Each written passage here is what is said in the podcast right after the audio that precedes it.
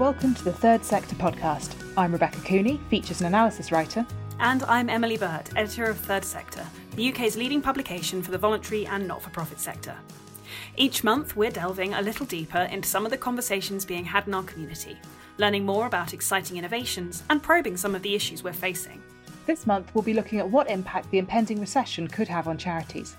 We'll be talking to Daniel Fluskey, Head of Policy and External Affairs at the Chartered Institute of Fundraising, about what's likely to happen to fundraising, to Adeela Warley, Chief Executive of Charity Comms, about what effect it will have on charities' ability to campaign and advocate for their causes, and Rita Chadha, Chief Executive of the Small Charities Coalition, on how her organisation's members will be affected. And as ever, we'll be bringing you our coronavirus care package. Good things, interesting things in the sector that have grabbed our attention this month. But first, what's the biggest screw up you've ever made at work? Well, I can't possibly comment on uh, my career at Third Sector for that because I have never made a mistake ever um, working on this magazine. I'm aware this is a hell of a question to ask your boss. um, so I can't possibly comment on my current position, but I uh, can talk about other jobs that I've done. And I think the liveliest job I ever really worked in was when I was a waitress during my university days. And um, I think probably the biggest uh, mistake I ever made there was failing to notice after some customers who'd been out for a meal with us uh, tipped me two thousand um, pounds after paying for their meal, and I think the mistake they'd made was that um, they tried to tip twenty and the zero button got stuck and I did not notice until I'd put it through the till, which meant the payment had been processed and they had left the shop and I had to um, run out of the shop, chase them down the road and say to them, listen, I know that my service was probably really good, but this is perhaps too generous. and then we had to call the bank and get it sorted out. We did get it back to them um, within kind of 12 hours, but it was just that moment where, you know, your stomach drops and you think, oh no. So that I I think that's right up there for me, which means that I have enormous, enormous sympathy for MenCap, who have really been through the wringer with a very mm. similar story in recent months. Tell us all about it, Rebecca. So this was, uh, in particular, to uh, workers at a MenCap charity shop who. Um, accidentally deposited more than £90,000 into the bank account of a woman who'd asked for a refund. Um, and um, unfortunately, this woman and I, I kind of have a bit of sympathy with this woman as well. Uh, uh, she ended up going to court over it because she transferred she this money drops into her account and she immediately starts transferring it to friends and relatives' bank accounts. Um, and um, as a result, the charity lost about thirty thousand pounds. They were able to claw back sixty thousand of it. Yes, she did end up going to court for it, and she was handed a suspended prison sentence over it. And I, I, I do have some sympathy with her, but also, yeah, it was a charity, and they've lost out on thirty grand as a result of this. But yeah, that that moment of realizing that she's been refunded ninety thousand uh, pounds must have been horrifying. I would love to know what the item in the charity shop was that the initial refund was mm. going to be for. You know, I was just thinking, you know, possibly one of the most expensive yeah. vases or you know, nice sweaters in the world. So yes, um, a real shame for MenCap there. This is not the kind of environment in which anybody wants to be losing thirty grand, and so hopefully they can recoup the remaining amount of money um, at some stage. And best of luck to them. So yes, so uh, yes, however however badly your day is going, at least you haven't done that, I guess.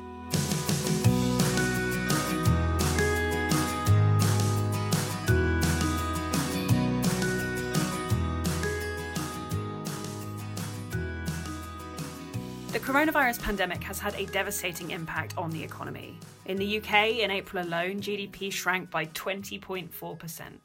And even though Britain's economic prospects began to bounce back as the restrictions on movement loosened and restaurants reopened and we all, you know, ate out to help out as we were instructed to do, um, it's very likely that the impending second wave of the virus will now be undoing that progress. And with the end of the Brexit transition period on the horizon, in case, you know, you'd all forgotten about that, it's still coming. Econo- economists. That thing. Yeah, that thing. Um, economists are warning that Britain's economy is heading for a prolonged recession, which is going to last at least until next spring.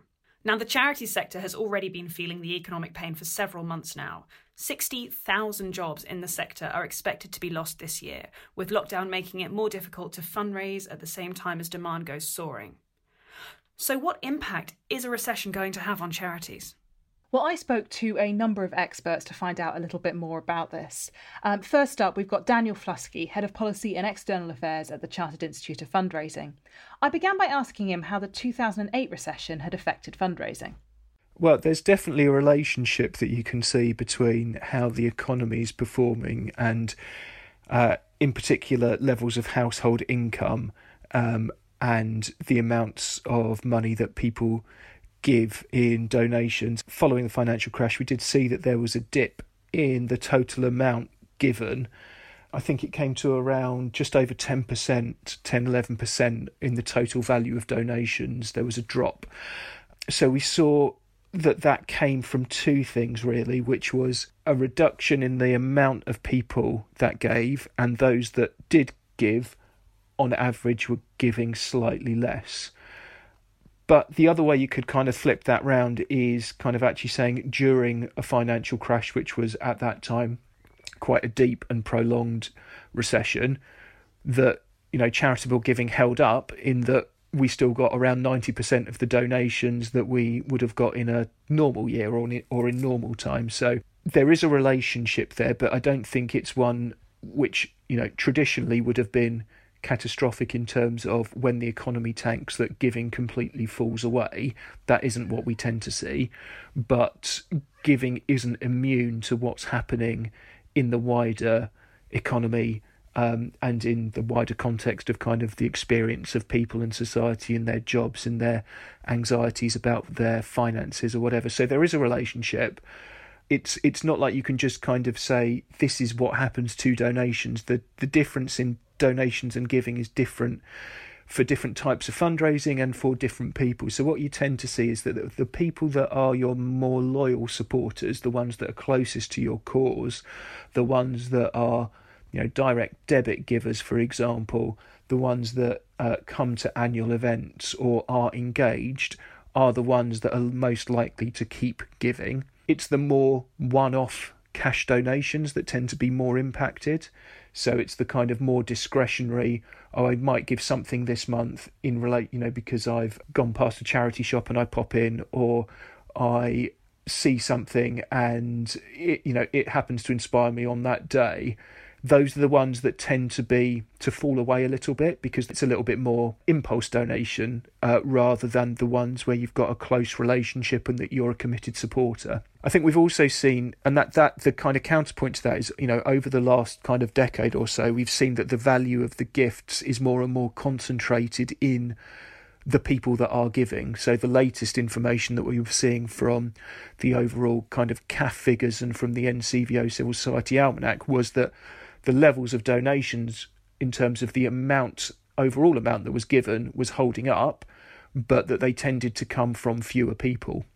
So it's just kind of going to show that the people that are giving, the the proportion of the population that do give to charities are so important to the future of our charities because they are the ones that are going to keep the organisations going, the services running, and enable organisations to get through this as much as we can. But I guess, kind of looking back at the last recession, you know, there's a big caveat and a big kind of kicker, which is this isn't a normal recession. Um, you know, this is a recession where at the same time we've got social distancing, where we can't go back to work in a normal way, where we can't fundraise in a, in a normal way, and it's predicated on a health pandemic rather than a structural fault in the economy, and therefore there are, you know, the the economy is a consequence of a wider problem, a wider and bigger challenging context, rather than just dealing with an with a recession in itself. Hmm. So we don't think we're going to see the same pattern play out this time. Well, I think we can. In some cases, yes. In some cases, no. You know, it would be easier to a certain extent if it was a normal recession because it would be challenging, but at least we'd know what we're playing with and what we're up against. What we're up against at the moment is a recession which where we can't do our normal work. What I'm hearing and what we can see in relation to the response of emergency appeals, which tend to have been, you know, have done quite well in response to things like Captain or Colonel Tom Moore and other other events. It's not that people don't want to give at the moment and that they are suddenly not generous, but charities' real kind of restricted nature of how they can fundraise at the moment is having a bigger impact than the financial aspect of a recession because I think we're so limited at the moment in terms of how we can ask and how we could fundraise. We can't do the same level of fundraising events. We can't be, you know, kind of gathering around and doing the the community events and doing sponsorship for London Marathon and other things. That's having a bigger impact than the recession at the moment. I don't think everyone will stop giving and that everybody wants to stop giving and actually giving to charity has been something which has been held up as a positive thing which people can do during this pandemic to connect with others to you know help with boredom or anxiety and so on hmm. No, that makes sense. So fundraising is going to continue to be difficult for, for quite a while. And at the same time, as we've heard from a lot of charities, demand is increasing and is likely to continue to go up. Um, so what can charities do to maximise income? Well, um, so I think in terms of fundraising, again, around kind of individual giving in the in the main, I think one of the first things I'd say is remember what works. Um, fundraising, great fundraising, is based on the knowledge, the skills, the value, the insight, the behaviour that those fundraisers have built up over time and that they have learnt and put into their professional skills and development.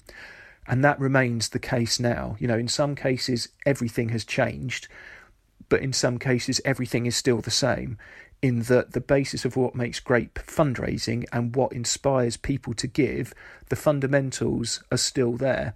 So I think one of the first things I'd say is for, for fundraisers is have confidence in your abilities, have confidence in your skills. You know, you do have the tools at your disposal to do great fundraising. Yes, it's absolutely difficult out there. There are challenges, but remember what works and put in place your knowledge and your way of working to get through it. Uh, you've got the tools there to make it work. Um, at the same time, you know, I think charities need to respect the insight and the ideas of their fundraising teams.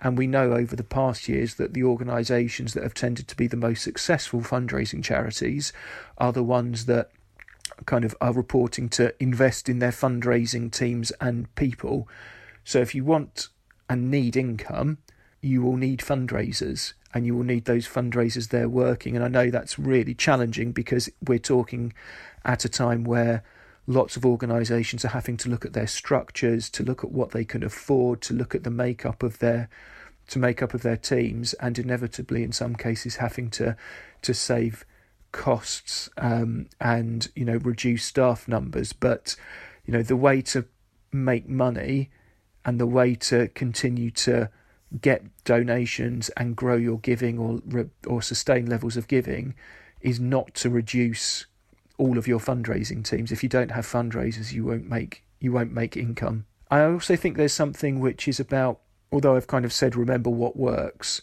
that doesn't just mean we don't reflect what's happening out there at the moment and that we don't respond to the fact that fundraising through COVID and fundraising through a recession is very different to fundraising, you know, the campaigns that we did last year.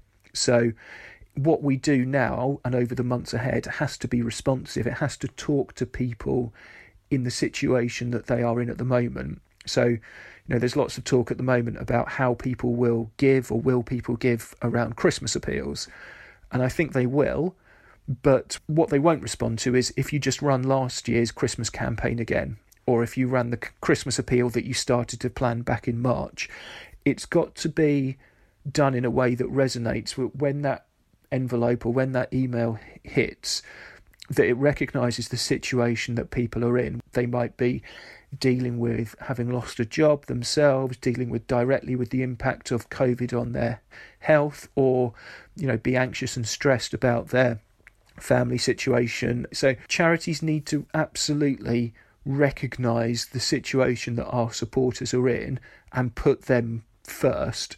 So some of the great fundraising I've seen over the last few months have been the ones which say, look, we know it's really difficult out there. We value your support so much. We want you to be with us for a long time. If you can't give any more right now, that's okay.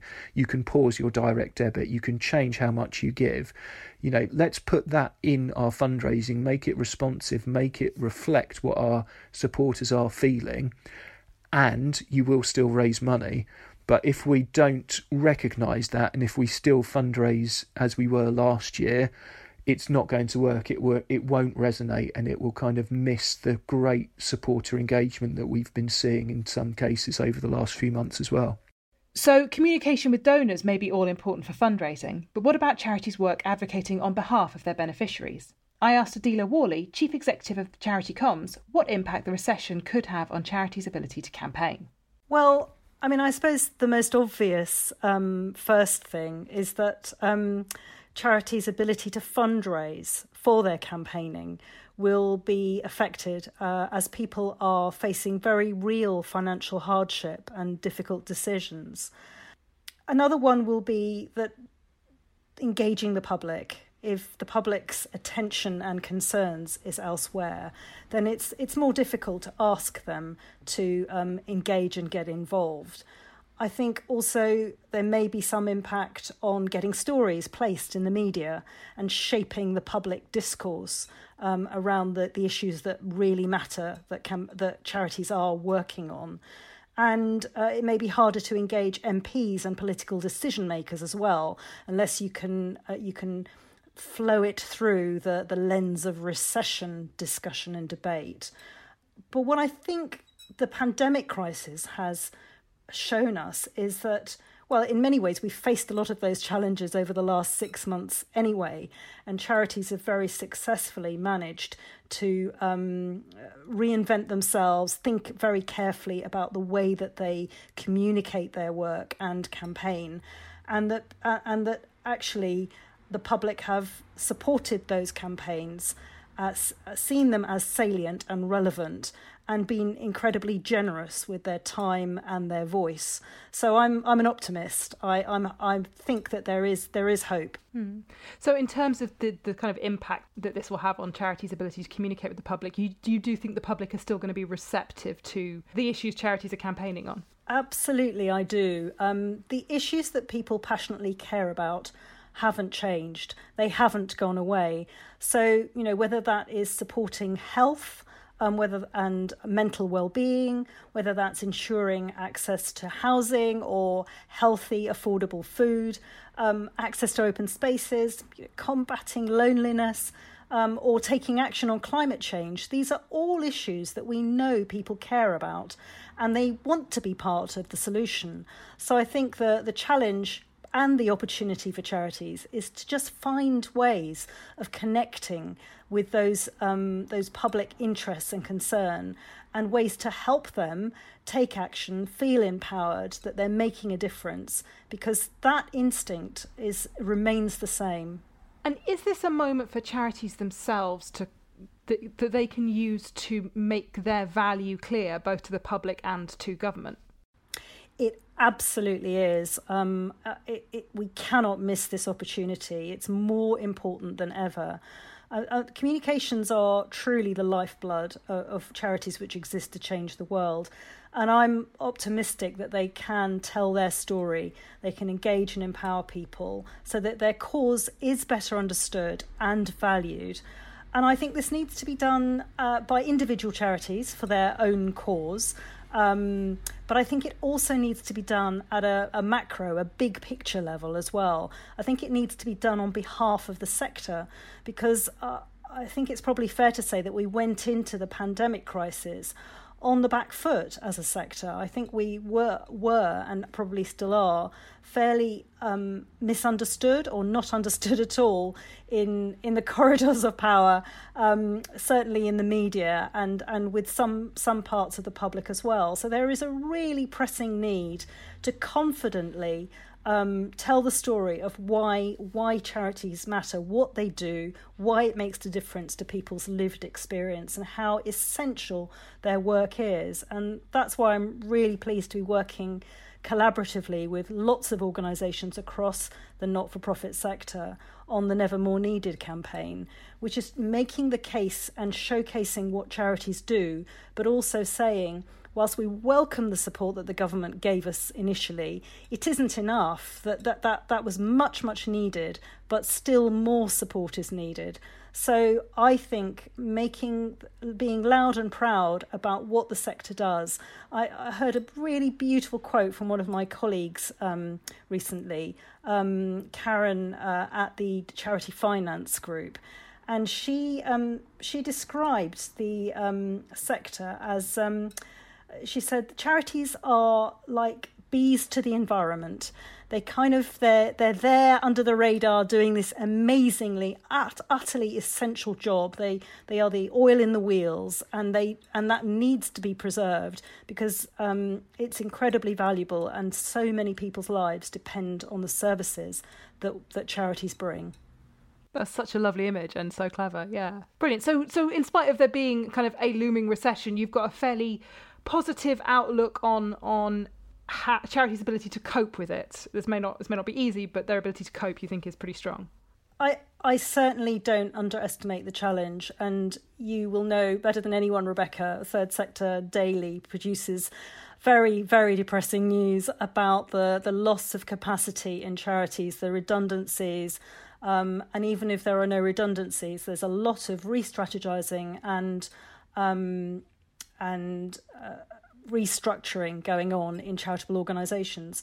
And again, I, I, I know that that can be really, really painful, and it, it's asking charities to do more with less, and that is always really difficult. And it's people's passion for their causes and their livelihoods that are at stake here. So I don't, I really don't underestimate any of that.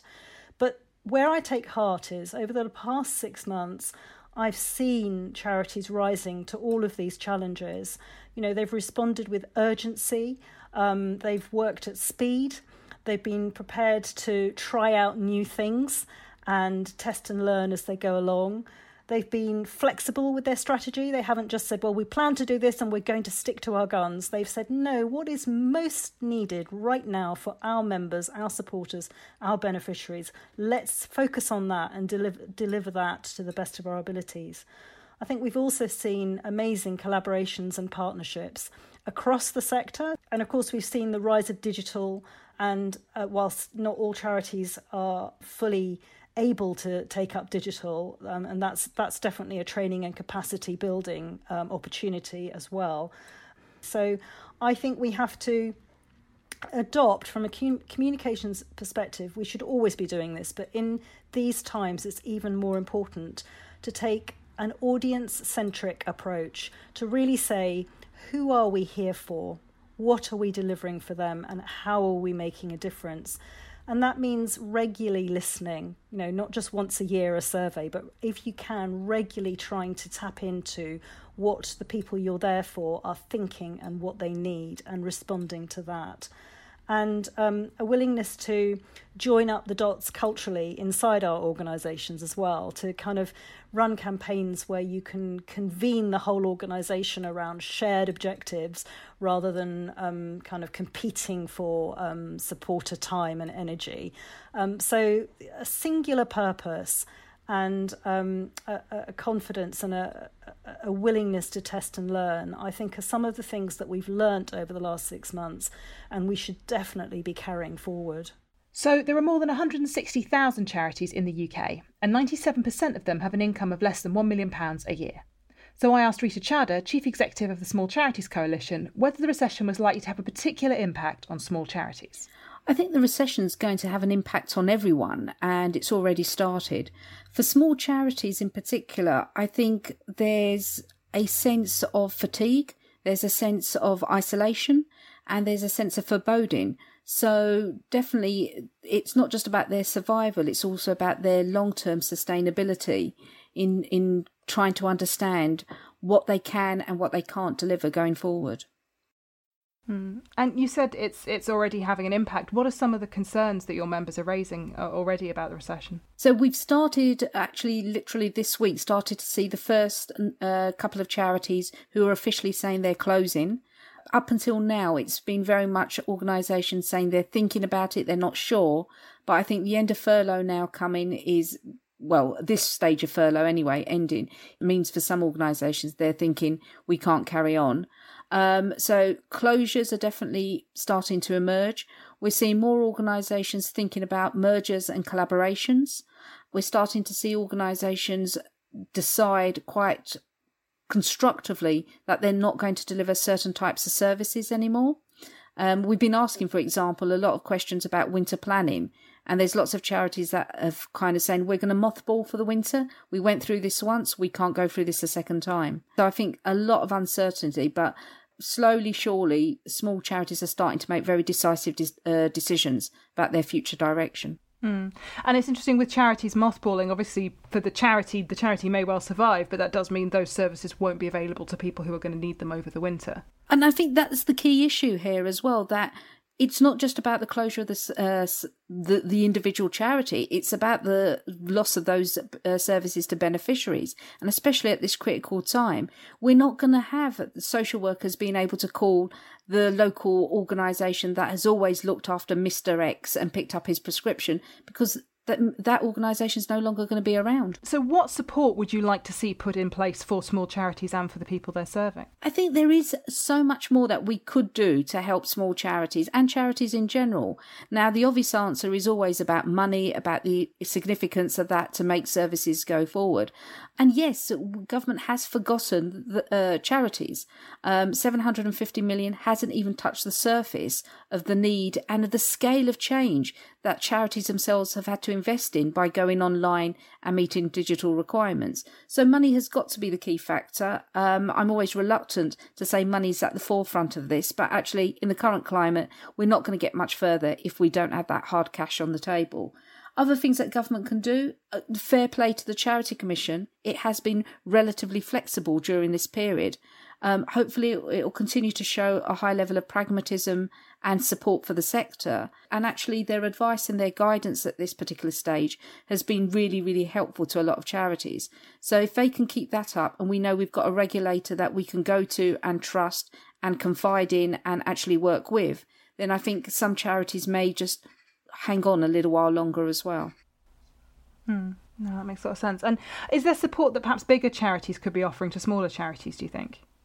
Always there's always good collaborations that can be brokered between uh, large and small charities. I think the challenge at this stage for a lot of the larger charities is that they're equally struggling and they're struggling uh, to with bigger numbers and uh, in the in the sense some really knotted and complex problems about redundancies, assets, um, whether to liquidize assets or whether to keep them as they are, whether to sell buildings, whether to mothball.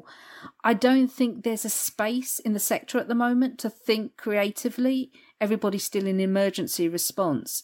Um, so until we can carve out a safe space where people can talk about where larger charities may need the support of smaller charities now to be their kind of um, tenants or to be their kind of support agents in delivering some of the bigger services. We need that space. We haven't got anywhere in the sector to be able to broker those discussions at the moment.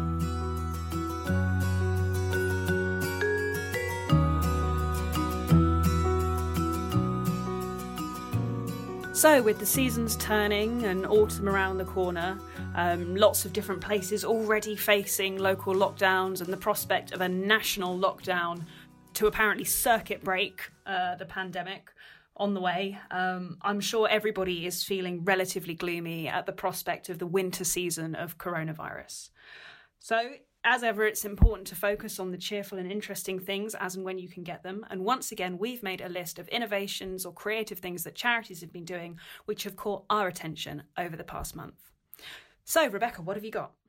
So, first up, we've got the Public Interest News Foundation. So, this is the news that the Charity Commission has granted charitable status to an organisation that supports public interest journalism um, which apparently is a kind of first of its kind. Um, and um, so it's going to provide grants and leadership training to independent news outlets that produce news that is deemed to be in the public interest. Um, and I just think this is a really interesting idea. I think it's a really important moment for journalism to be getting that kind of support. And I, I don't know if you remember, like a few years ago, um, the Labour Party and Jeremy Corbyn did propose making news outlets into charities, and everybody kind of went, oh, it's not a good idea if you actually understand journalism mm. or charity law. Um, whereas this feels like quite a good middle ground, actually, um, to sort of offer grants. You know, um, journalism, newspapers are being squeezed at the moment and, you know, are actually providing a really valuable service. So to be able to have charitable grants there to support that training and to give them extra kind of capacity and bandwidth is is amazing. Um, so yeah, I think this is a really, um, really good news and, and really good news in terms of sort of journalism the public really needs to hear about, not just kind of you know running kind of clickbait in order to fund it, which is something Absolutely. that has been tried in the past. And with any luck, something like this should really diversify these stories that we are seeing because, um, as journalists ourselves, Rebecca and I can attest that things like big investigations, big public interest stories, the reality is they take a huge amount of time and resource to deliver. And so a lot of the time, this does just end up being limited to massive media outlets. And that's a problem because, um, you know, there are only a small number of them who really have the funds to drive into that sort of thing. What I would really like to see from this would be these grants going to, you know, very small, very independent news outlets and organizations, local news, and covering the sort of stories and investigations that we don't see from more mainstream uh, media. So I'm really, really interested to see how that is going to um, progress. So we'll be watching with interest. Yeah. How about you? What have you got for us? Um, I wanted to boost a story which I read about from our columnist Zoe Amar about Sign Health, who are the deaf health charity. Um, and Sign Health have this year, they've set up a digital service which is called BSL Health Access, and it's helping deaf people to access healthcare information throughout the pandemic. Deaf people already have significantly worse access to healthcare um, because of an overall lack of accessible information and services for people who use British Sign Language. Um, and then with the pandemic, when everybody started to wear face coverings, things got a lot worse. It made lip reading or using BSL a lot harder. Um, and with social distancing, that means that deaf people are now much more likely to be on their own when they're going to health appointments um, and having to deal with that real lack of accessible information by themselves. My point is that Sign Health um, have launched a video relay and interpreting service, which gives online access to British Sign Language interpreters so that a deaf person can now contact anyone in a health setting 24 hours a day for free. So they launched this service in April, and in the months since, they've taken more than 14,000 calls and provided more than 77,000 minutes of British Sign Language interpreter time. So it's a brilliant example of, once again, a charity pivoting to offer something which is so vital and so valuable through the pandemic. I think it's a great case study, a great project, and um, many, many snaps to Sign Health for delivering that at relatively short notice. So thank you very much, guys. Great work. So, uh, next from me, we've got uh, the Bristol Beacon, which is the new name for the Colston Hall. So, um, we've spoken on the podcast about uh, Colston statue going in the river. Um, so, I grew up just outside of Bristol, and uh, everything is named after Colston in Bristol. Okay, that's a bit of an exaggeration, but there are a lot of things in Bristol named after Colston, um, who was a noted philanthropist and slave trader and um, it's been contentious for a long time that uh, the, the fact that he his memory is is so implanted on the kind of fabric of Bristol, and particularly this um, uh, event space, uh, the Colston Hall, which is kind of the premier concert venue.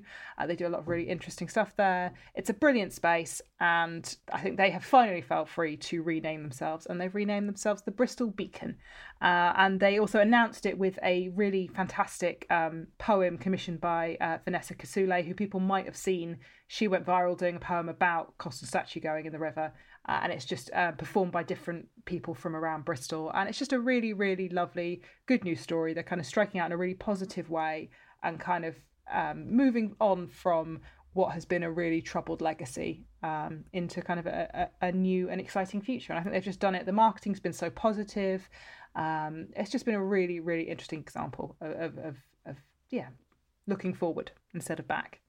I think it's it's very interesting to see how this sort of uh, engagement with colonial legacies is going to evolve over the next six months. We've seen some very interesting moves on this as well from the National Trust, who recently published a report examining um, the legacy and the history of some of their properties around colonialism and slavery and they put out this report saying that they felt, you know, it was very important that they were starting to examine the, um, their the history of their properties in a more nuanced way, um, and acknowledging that in the past they've only delivered the kind of stories around these these buildings through a very sort of narrow narrow lens, and they want to start looking at how they can open that out and look at these places in a more real way. So I think that's fascinating. And then on the flip side of this the government has recently written to a lot of cultural institutions and galleries, threatening to withdraw funding from them um, if they make decisions which are quote unquote motivated by activism or politics.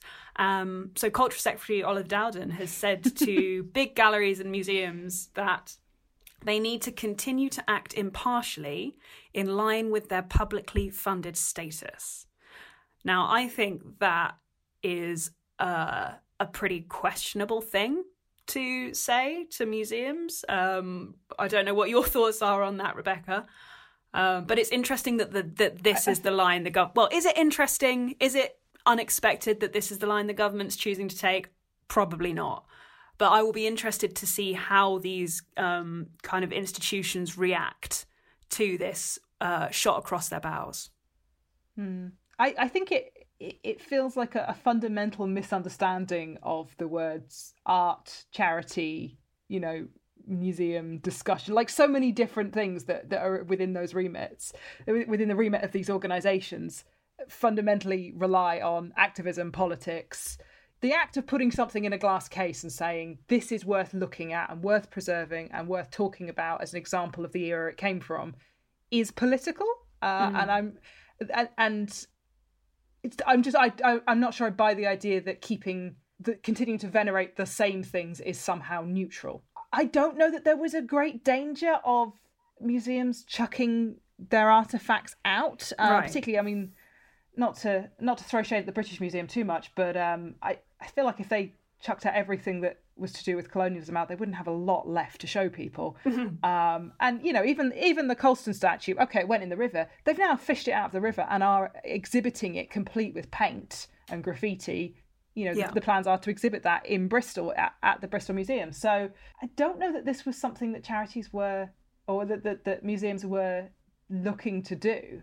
Right. Well, I mean, in fact, the British Museum has come out and said we're not throwing anything away, and I think it's that your observation's absolutely right. If the British Museum, you know, threw their artifacts out, or you know, better yet, returned them to the people who they were originally lifted from, um, there wouldn't be really anything left in there. So that's one thing. But the British Museum has come out and said we we were never going to throw anything away. What they are saying they're now going to do is they're looking to recontextualize the uh, colonial, many, many colonial artifacts that they have in there. I'm interested to see how far that extends, I guess. So, not just busts of yeah. slavers, but what about all the other stuff? How are you going to reframe that narrative if that is indeed what you're going to do? So, I just think it's a very it's an interesting moment and I'm certainly curious to see how these institutions do choose to respond to it. Mm. Yes, why exactly do we have the Elgin marbles again? Maybe we should have a conversation about that. Um, mm. All these mummies were not discovered, you know, on the plains of Salisbury, were they? Um, Absolutely not.